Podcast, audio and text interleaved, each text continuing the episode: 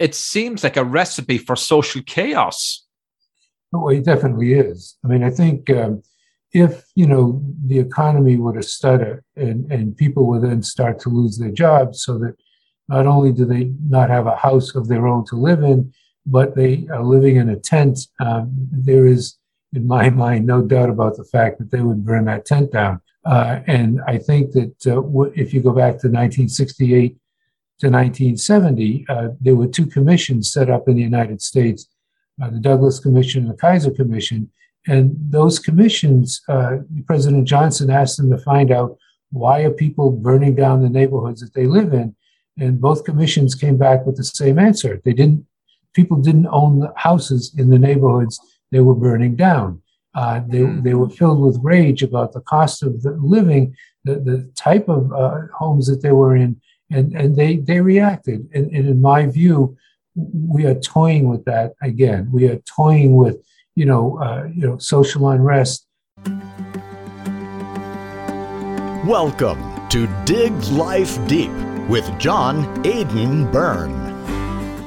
Housing prices in America are at risk of a double digit decline, with the US Federal Reserve poised to step back from supporting the market and indicating we could be in for a series of interest rate rises starting next year. That's the outlook of Dick Bove, the bank analyst at Odeon Capital Group, a regular guest with broad insights, including his latest opinion that America is in reality gripped by a housing crisis with a run up in prices so high that some people are now living in tents. Dick Bove will explain it all in my interview with him coming up in a wee moment. Welcome to Dig Life Deep, the show formerly known as Life on Planet Earth. We keep digging for the secrets and stories of uncommon and everyday things and interesting people. I hope you're all well, and we're talking about the US economy and in particular the housing market with Odeon Capital Group's Dick Bove. Just looked at the recent numbers. The average rate you'll pay for a 30 year fixed mortgage now hovers around 3%, 3.13, give or take a basis point or two. That's a decrease of five basis points over the last week. So rates are exceptionally low. The 15 year rate is just over 2%. All of that is in danger of moving up. I don't know if danger is the correct word here, but danger in the sense that we could be in for a housing crisis with rates moving up one will impact the other, and Dick Bove is going to explain the relationship there. Dick Bove is my guest coming up. Sure, look, it's grand to have you back. To protect her home and family in a disaster, Karen was willing to wade through water, mud, and insurance paperwork. Yeah, I can do this. You go, Karen! By simply understanding and updating what her insurance covers and doesn't cover now, she'll be better prepared no matter when disaster strikes. Learn other simple ways to protect your home and family before a natural disaster at ready.gov. That's ready.gov. A message from FEMA and the Ad Council. My guest is Dick Bove of Odeon Capital Group, and we're talking about the housing market, Fed policy, and the US economy. I'm your host, John Aidan Byrne. Welcome to my show, Dick. It's great to always have you on. You have fascinating insights into the markets. We're going to look at housing. Prices have been on a tear. You say that may not continue, but before you explain your rationale, I just want to note that latest numbers are prices rose something like 19 plus percent in the year to July. So they certainly have been on a roll. But you you you you have you say this could all be derailed. Explain to me why. Well, I, I think that uh, you have to look at why did it happen. Uh, and, and, and, by the way, first off, before I give you that answer, um, I, I think it has to be recognized that if housing prices are going up 19%, year over year. I mean, the Case-Shiller numbers came out yesterday. They were up 18.8% year over year for, for home prices. That, that is a sign of, of crisis in the housing industry. That, that is a sign that there is something definitely wrong in, in, in, in the sector. Uh, but w- why is it happening? It's happening, in my view, because the Federal Reserve made the decision to start buying mortgage backed securities some 18 months ago to stimulate economic activity. Now, when the Federal Reserve made that decision, it ultimately wound up buying two and a quarter, two and a half trillion dollars worth of mortgage backed securities. So, so, so the net effect is um, when they did that, the first thing that happened was everybody discovered they could sell mortgages to the Federal Reserve and make 5%, 5.5% on their money. The other thing that they discovered was that the rate on mortgages were going down. So now, if you're a banker, you have this choice. Do I originate this mortgage, put it on my balance sheet, get two and uh, seven eighths percent yield on the mortgage for 30 years? Or do I sell it to the Federal Reserve and pick up five, five and a half percent today. Obviously, the decision that they make is to pick up the five, five and a half percent. And therefore, uh, bank mortgage holdings are decreasing, number one. And number two, the share of the market that the banks have in terms of originating mortgages is has declined so that mortgage bankers now control mortgage originations in the United States. Now, the question then becomes what happens when the Fed stops buying? In other words, the Fed is talking about tapering. If the Fed stops buying, you know, this $40 billion a month, who's going to buy these mortgages? Obviously, the mortgage bankers can't do it. They, they don't have capital. They don't have, you know, that's not the business that they're in. They're in the business of making them and selling them. So the banks have to buy them. And all the banks don't want to buy them if they're going to yield two and seven eighths percent. So the mortgage rate has to go up sharply. And I would assume it's going to jump to 4%, you know, w- whenever the Fed does stop buying these mortgages. You know, if it jumps to 4%, then monthly payments on mortgages will go up sharply if housing prices don't come down. And therefore, I think housing prices will come down. And I think 10 to 12% is a reasonable assumption as to the decline that will occur. Again, once the Fed steps away from the market and stops buying $40 billion worth of mortgage backed securities every month. Once and if it does. So we're still not sure, but that's what it seems to be suggesting. And right now we have a shortage of housing. We could get into that, but we'll do that on another show. We're just not building enough homes. So there's a shortage out there, and uh, that's also driving demand. Housing is interesting because people think it's the demographic demand which drives you know the the increase in in uh, housing production, uh, but it isn't. In other words, if you take a look at the population of the United States um, from 2000 to 2010, the number of people 25 to 45 went down.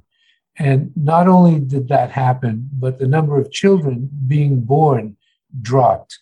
So the demographic demand for housing declined, and yet we had this housing boom in 2005 to 2007 because of the huge amount of money that was funneled into the market. What is different today is number one, the people 25 to 45 years of age are increasing uh, at a pretty good pace. In other words, the, the curve has turned from being negative to positive, and the number of children being born is increasing. So the demand for more space to live in is, is increasing and at the same time, you have these fears created by the COVID pandemic that people don't want to live in densely populated areas because they think they're, they're more likely to catch disease in those areas.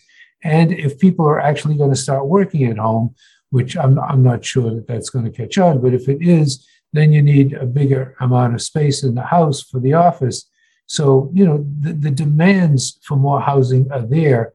The question is, who's going to come up with the money to pay for those to pay for those houses right now it's the federal reserve later it has to be the banks so it's it's going to be a true conundrum Yeah, it's going to be uh, interesting to watch this and a little scary because we're looking at tapering. We're looking at uh, maybe three interest rates rise next year, potentially, mortgage rates going up uh, in tandem. You were telling me about the housing crisis. Just each market is different. California is one of the extreme examples where prices are really high. And we see people living on the streets.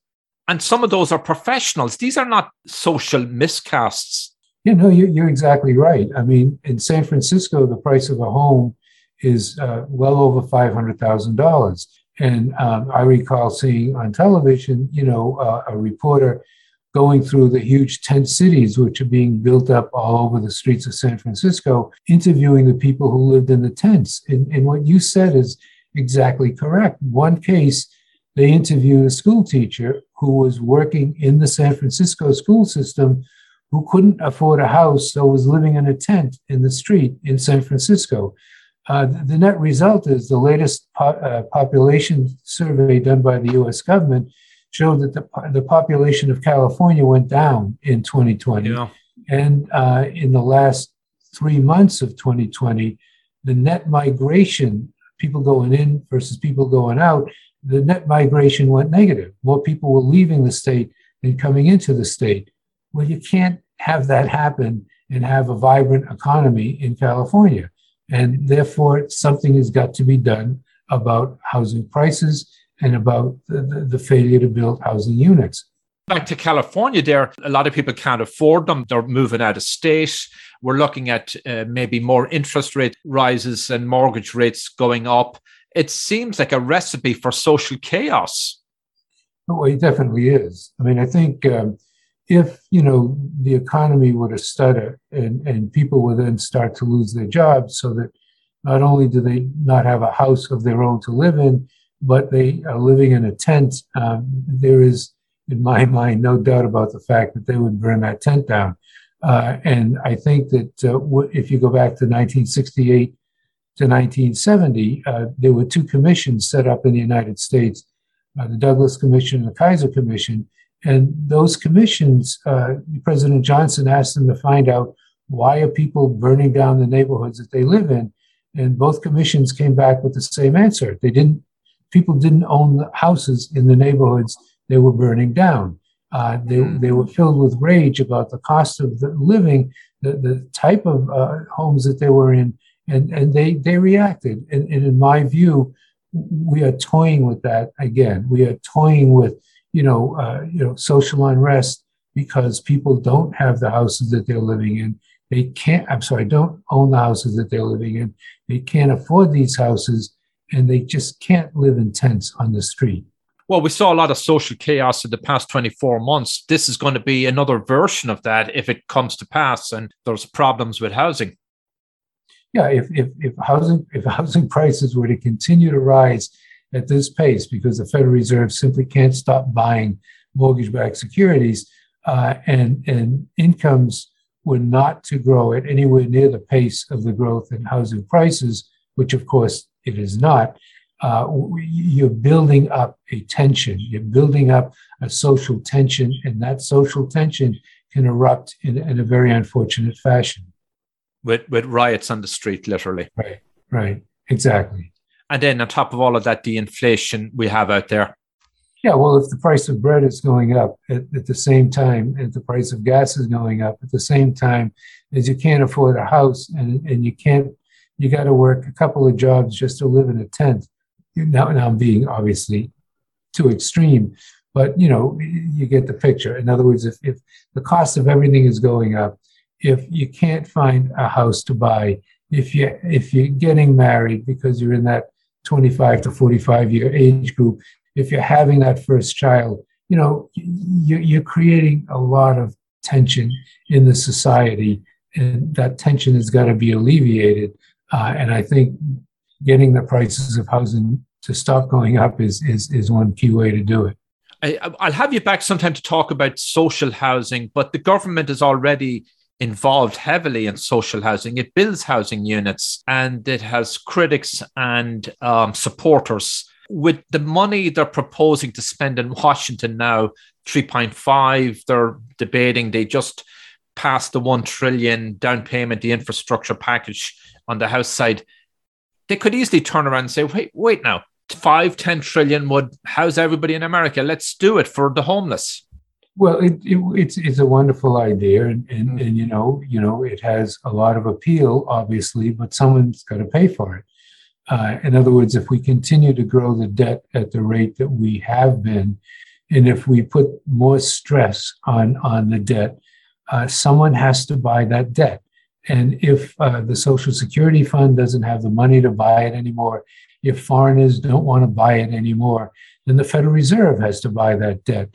And if the Federal Reserve buys that debt, it means that they're going to print more and more money, which, you know, since I believe in monetarism, yeah. the last person on the planet who does, but since I believe in monetarism, I think that's highly inflationary and that just exactly you're not solving the problem. You're not solving the problem by borrowing $5 trillion to put the homeless in houses. There are other ways to do it. And in, in my view, borrowing it is not the way to do it.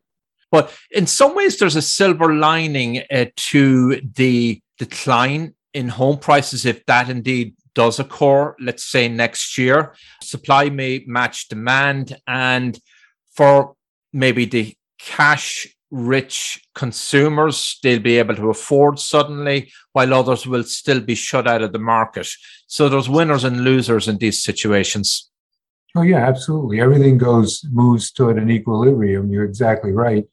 And uh, as it moves to equilibrium, i.e., uh, house prices come down and people's income or cash reserves go up, you know, we'll meet, we'll meet at a point and, and we'll basically uh, have more houses built.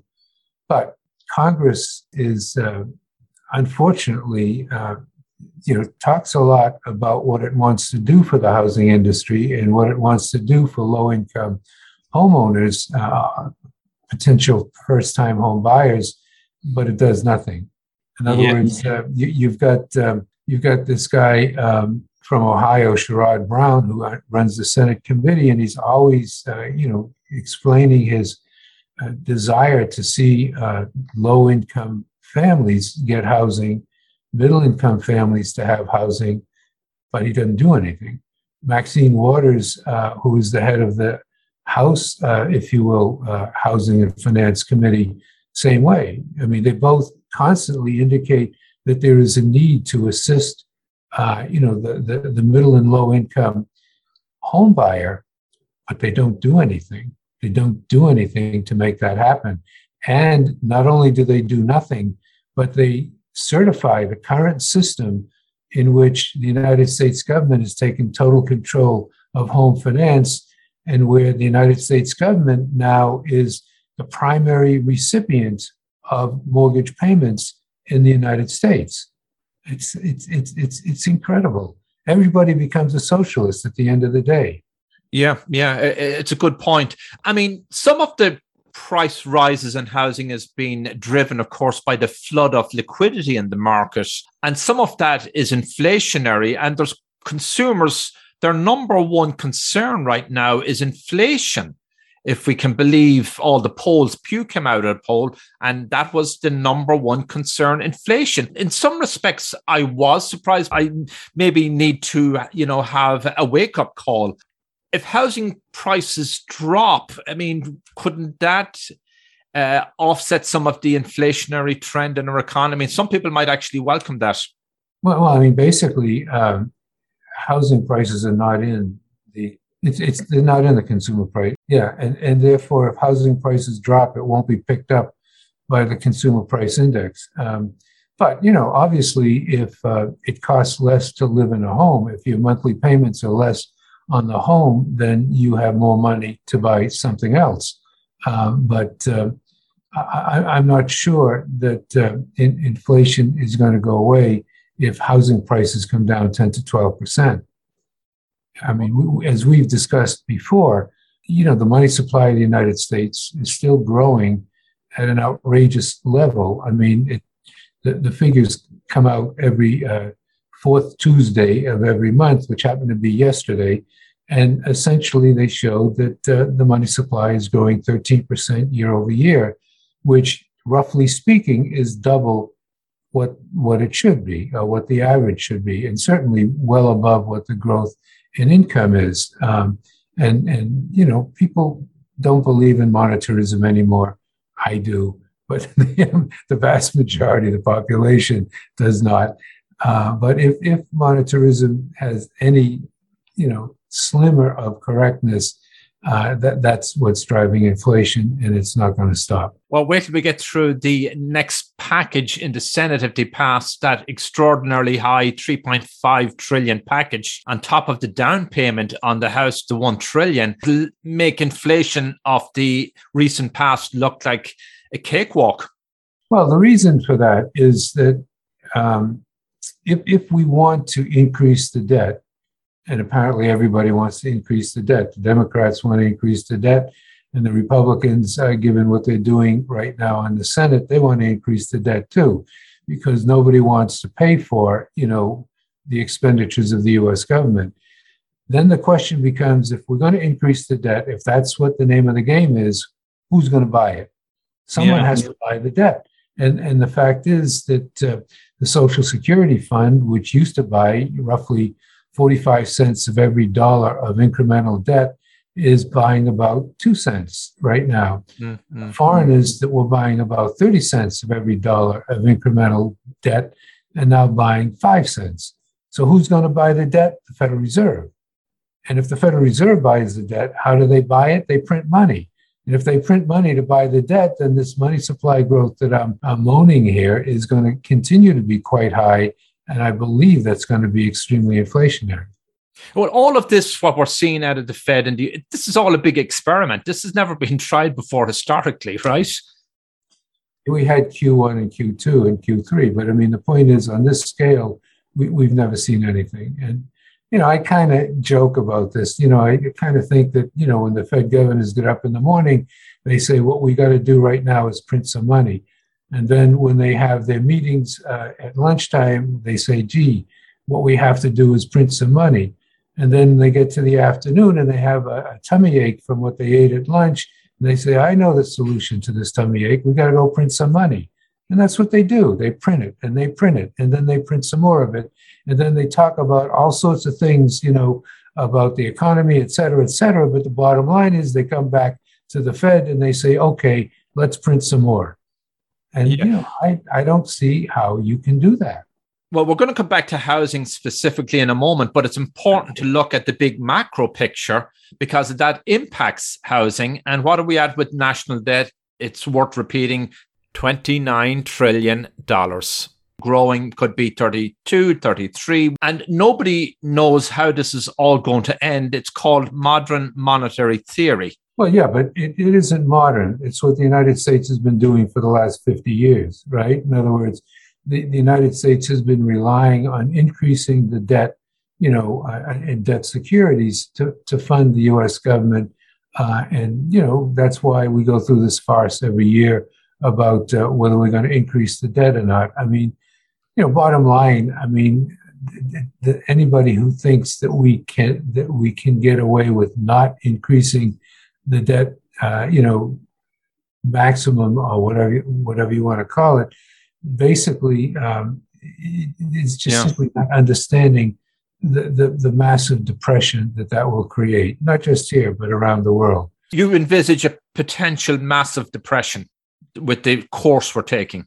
Well, of course, because all of a sudden, you know, the U.S. dollar loses its value. All of a sudden, you know, uh, these trillions of dollars of debt owned by, you know, a variety of uh, financial institutions, by individuals, drop in value the way uh, this, this uh, you know, com- company in China's, you know, uh, debt has dropped in value. Uh, and someone is taking these losses. They're just yeah. huge losses, which are driven, you know, Janet Yellen said it clearly yesterday she she she was serious. She wasn't making up things. She was serious. You can't not pay the, the interest on the debt. You just can't not do that uh, and expect to have a reasonable economy. Well, that's a good point because I had an interview with another economist recently, and he said once rates start to rise, this servicing the debt is going to be a phenomenal problem. No, you, you, are absolutely. I mean, he's right on, yeah. right on the mark. But I guess the other concept that people don't quite get, but I think it's starting to seep into the public consciousness. The Fed can buy up this debt, but it's in, in reality, there's something illogical about that. It's our own debt that we're buying. It's like in any household, one person picks up the tab, but ultimately the whole household is indebted. Right. If the Federal Reserve continues to buy the debt. And, and, you know, the latest figures I have show that they buy about 50% of all of the incremental debt. Uh, and again, my, my figures are, are, you know, a little bit out of date because they don't reflect the last six months of, of this year. And, and unfortunately, that's, I, I blame the US government for not producing yeah. the data. But, but the point is, you, you simply cannot keep increasing the debt and making the assumption that there's no requirement whatsoever to ever pay it back, uh, which is what every major government in the world believes at the present time, except, by the way, Russia. Russia, Russia seems to be in good fiscal shape, which uh, mind blowing. How does this end for the Fed? I mean, I know we've discussed it. Is there some, and I've asked you this previously, is there some kind of a reset or will it have to be cleansed through the clearing channels with it just a massive recession bordering on a depression so that everything gets cleared out and everything gets repriced? The only way you stop a raging inflation is to stop printing money and drive up interest rates the way Paul Volcker did back in the uh, uh, 1979 to 1983 period. Um, and that's painful because it does create a recession and it does create a major setback in, in uh, the households' uh, incomes and wealth, et cetera, in the US economy, and it is painful. Uh, and obviously, what the people who are now running the Fed are trying to do is they, they understand they understand the issues, they understand the risk, and they're trying to figure out a way to ameliorate that risk. But if the Congress continues to demand that the debt keep increasing because nobody wants to pay for it, uh, the Fed will, will be stuck. They won't be able to get out of the way. I saw another striking statistic. Margin debt hit a record 1 trillion. That's a lot of borrowing to leverage your bets on the on the markets. Yeah, well, no, you're right. But the reason why the banks say what they say is because income is growing, just as margin debt is growing. And therefore, the ratio of uh, debt to income is not uh, at peak levels, uh, to, to, my knowledge, in, in, the United States at the moment. Okay, so it's so in that sense, it's not an alarming figure, but it is a very big number. Yeah, it's a big figure, but but the point is, you have to you have to take a look at you know, some, you know, income and wealth, not just the increase in debt. And income and wealth in the United States, wealth is soaring uh, for large portions of the population, and income is growing. Uh, and, and, you know, basically part of this inflation story has to be the fact that uh, the cost of labor is going to go up and it's just not going to come back down again. Hi, I'm Danica Patrick. Watching my nieces grow, play, and learn is amazing, but not every child gets to be carefree. One in six kids in the U.S. are hungry. This breaks my heart, and it's something that Feeding America is working to change. Each year, the Feeding America network of food banks rescues billions of pounds of good food that would have gone to waste and gives it to families in need. To help, visit feedingamerica.org. Brought to you by Feeding America and the Ad Council. My guest is Dick Bove of Odeon Capital Group, and we're talking about the housing market, Fed policy, and the US economy. I'm your host, John Aidan Byrne. Large sections or sections of our society who have been doing real well. We know that during COVID, billionaires have gotten richer and some in the higher income levels, and God bless them. But at the same time, there is this widening inequality that's been caused and driven by Fed policy? Well, Fed policy certainly has exacerbated the trends by, you know, pouring money into the, the, the economy and the money going into the markets, not into the economy. So, you know, the Fed was doing what it thought was the appropriate thing to get money into the hands of people to allow them to uh, buy things and, and, cause the economy to recover. It hasn't happened the way the Fed had hoped. Uh, and, you know, that's why the government had these programs in which it, you know, made, you know, grants to, to people throughout the economy to get them to spend. But Keynes called it a liquidity trap, right? Where the money supply keeps growing, but it's not being utilized, and therefore the economy doesn't, you know, expand. It's a very uncertain, clouded picture. Um, and at the same time, we have the banks do, doing well, and the lenders, the mortgage lenders, are profitable right now. If you take a look at uh, the core business of a bank, it's of course to take in deposits and make loans and to provide other, you know, services for which they receive fees. Uh, if if you take out, you know, what's happening in the capital markets, uh, bank earnings are going down and have been going down for a few quarters. What you know makes that difficult to see is number one, uh, the bigger banks are all involved in the capital markets. I mean, Bank of America owns Merrill Lynch. J.P. Morgan is a major player in those markets. Uh, Citigroup is more, uh, you know, if you will, capital markets oriented than it is consumer oriented.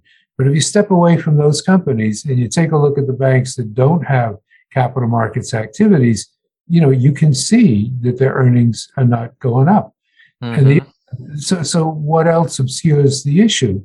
And, and this gets into bank accounting, which is somewhat frightening. Um, banks have something that they call reserves, right? There is no such thing as reserves. All right. In other words, reserve is something that someone writes down on a piece of paper uh, or puts into a computer data bank. But if, if you think that a bank has a pool of money which it has set aside to take care of future loan losses, it does not exist and it will never exist. All right. So, so the fact of the matter is, you, you now have this thing called reserve, which is in your computer data bank, and you can play with it. You can uh, increase it if you think times are bad, and you can decrease it if you think times are good. Well, you know, 18 months ago, times were bad. We had the pandemic beginning. Uh, this year, times are good. The pandemic, I, I, would say it's not increasing, but we've got, all these vaccines out there. So the banks say, okay, you know, let's say JP Morgan, we're going to put $10 billion into the loan loss reserve you know, 18 months ago, and that's going to really hit earnings. And then this year, we're going to take $10 billion out of the loan loss reserve, and that's going to stimulate earnings growth. And that's what the banks did this year. The banks kept reducing their loan loss reserves, you know, in order to increase their reported earnings. But the thing that they're reducing doesn't exist. So, so the net effect is it's all accounting gimmickry uh, which is the, the, source of the good bank numbers that you've seen in the first half this year. It is not that the banks are making more loans or selling more products. That's not happening. Ba- basically, because we have all these non cash, if you will, charges or benefits that go to banks, you know, uh, you're seeing the non cash, if you will, charge, in this case, the loan loss reserve, being adjusted to a greater degree than the change of the operating earnings of the company. Mm-hmm. And of course, the banks are working hard at playing the game with these non cash numbers because they want to buy back stock.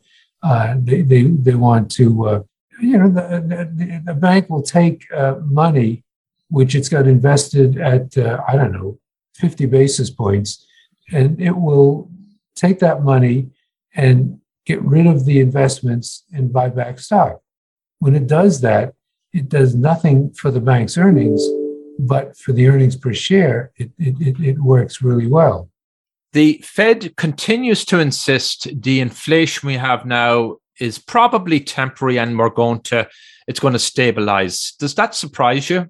A lot of people are worried about inflation as we discussed earlier and don't see prices coming down Yeah, well, the source of the Fed's belief is the supply chain disruptions. In other words, the, the assumption that the Fed is making, uh, which I think is a very reasonable assumption, is that uh, these supply chain disruptions are a short-term phenomena, and once supply, you know, comes back on, uh, there'll be a huge increase in production, and you know there will be enough products around. There'll be enough cars out there on used car lots, you know, to drive the price of cars down.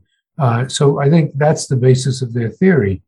People who don't believe that that theory is good enough uh, are people, I guess, like myself, who think that you haven't reduced the supply of money. You, you can, you're still creating more money. Yeah. You haven't been able to lower the cost of labor.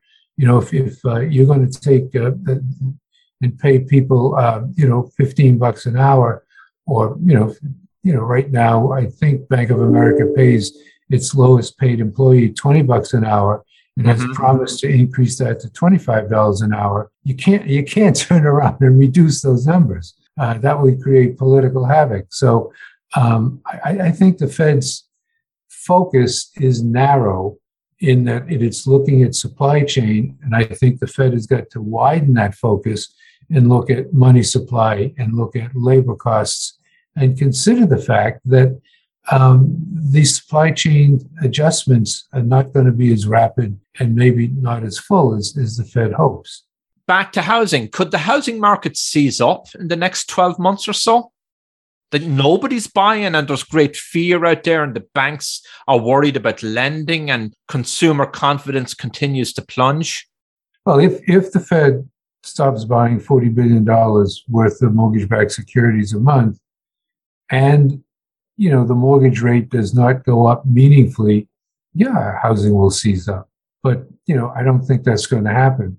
I think that instead, what will happen is mortgage rates will go up sharply, housing prices will come down, the banks will step back into the market, and and housing w- will continue to expand.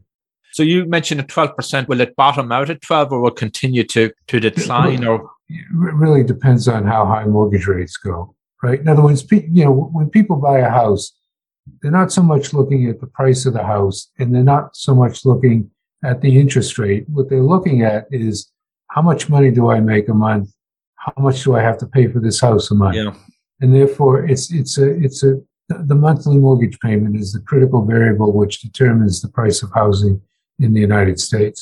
If you were given advice to first time buyers or somebody who wants to trade up or buy a new home, sell their current one, what would you tell them? I would wait. I mean, I, I think number one, uh, you know, because I'm convinced that mortgage rates have got to go up sharply when the Fed steps away. I think that uh, th- there'll be a topping off of, uh, you know, housing prices, um, and I think that uh, it, you know, I there's no rush to go in and buy a house at the present time if you can afford it right? And and what we're disco- discovering is that people can't afford it to wait anyway. So wait because prices are going to come down. So what what's the math in that? Because interest rates are going to rise.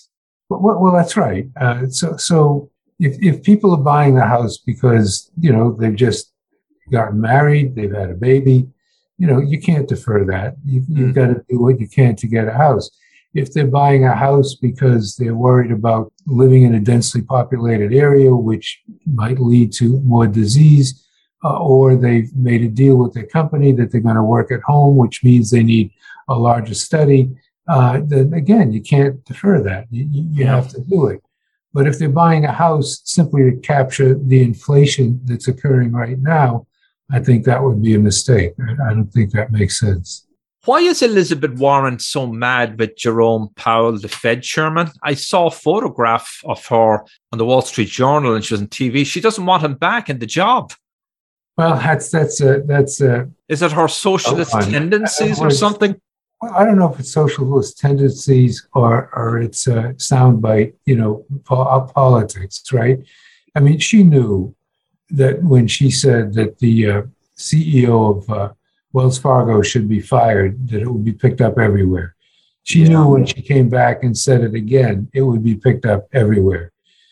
But in, in, in both those cases, when she said it, she gave some rational reasons. She, she had done homework and came out with a whole series of reasons as to why these people should be fired. And, you know, one might have argued that she was correct. I would have argued in, in, in the first case she was definitely correct. Uh, but she didn't do that yesterday. She just said, you know, you've harmed the safety of the how of the banking industry, and she didn't say how or why, and she didn't give any reasons, and she didn't produce any of the usual facts that she has when she makes these soundbite statements. Uh, so I find it very difficult to, to agree with a woman who simply says this thing yeah. because she knows she's going to get on television. Number two, you know, there's a broader issue there. If she is truly worried about the safety uh, and soundness of the financial system in the United States, as opposed to the narrow focus on housing, why isn't she looking at non bank financials that are basically unregulated? Why isn't she looking at what's going on in the high yield market, you know, and, and what's happening in terms of uh, the, the issuance of, uh, you know, of debt securities to companies that, that are, you know, generally are pretty weak. In other words, why isn't she looking at the whole system and, and why isn't she coming up with facts and figures as to why it's logical for some non-bank financial to charge 30% you know interest on a loan or why it's it's fair for a non-bank financial to demand the right to go into your savings your checking account the day that you get paid and take your take the money to pay them first before you have something left over you know to pay for you know your other bills like food and rent etc so in other words if, if she was really worried about some of the excesses occurring in the financial system why did she do something about it? Why does Sherrod, Sherrod Brown keep saying if the thing ain't broke don't fix it. well, it's certainly broke if housing prices are up 18%. Why does Maxine Waters say, yo, gee, you know, I really think I want to get all this stuff into the, you know, the new bill, you know, related to housing, you know, and, and doesn't do anything, you know, tangible at the moment with bills that probably could be passed to solve problems. I mean, why are these people not looking at the overall problems and trying to fix them instead of trying to get themselves on television with sound bites, which everybody in, in the media industry just loves. The overall picture for the economy, we said uh, housing prices are at risk. Where does that leave other sectors, banking, the labor markets, uh, growth in the economy, and the overall well-being of the American consumer? Well, if you you know if you recall, I said that the banks were selling their loans to the uh, Federal Reserve, right? So the question is, what happens to the Federal Reserve? I mean, if the Federal Reserve has two and a half trillion dollars worth of mortgages and the interest rates on mortgages go up, what happens to the value of all those mortgages? They go down. Now, yeah. because it's the Federal Reserve, they don't have to mark anything to market. Uh, if, however, it was a bank or another financial entity, they would have to mark to market that portfolio. Well, what happens to the equity of the Federal Reserve if two and a half trillion dollars worth of mortgages decline in price? What happens to the value of the dollar if it becomes understood that the Federal Reserve is underwater on a large portion of its assets? You know, the Federal Reserve has what, eight and a half trillion, something like that two and a quarter trillion is 25% of their assets. If the value of 25% of their assets go down, what happens to the equity of the of this entity? And what, you know, what is backing the dollar, which has nothing backing it anyway. But if if the, if what happens to it if the Federal Reserve has no equity? There are, there are a lot of issues that these people have to work out. And I believe these people are very smart and I believe they're patriots, and I believe that they want the best for the United States government. But we, we've created enormous problems to be solved, and, and they're going to have to solve them. And I hope to God that they know what they're doing and they solve them.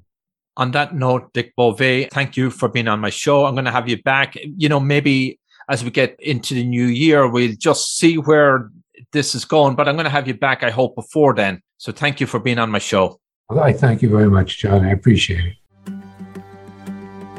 You were listening to Dig Life Deep with John Aidan Byrne.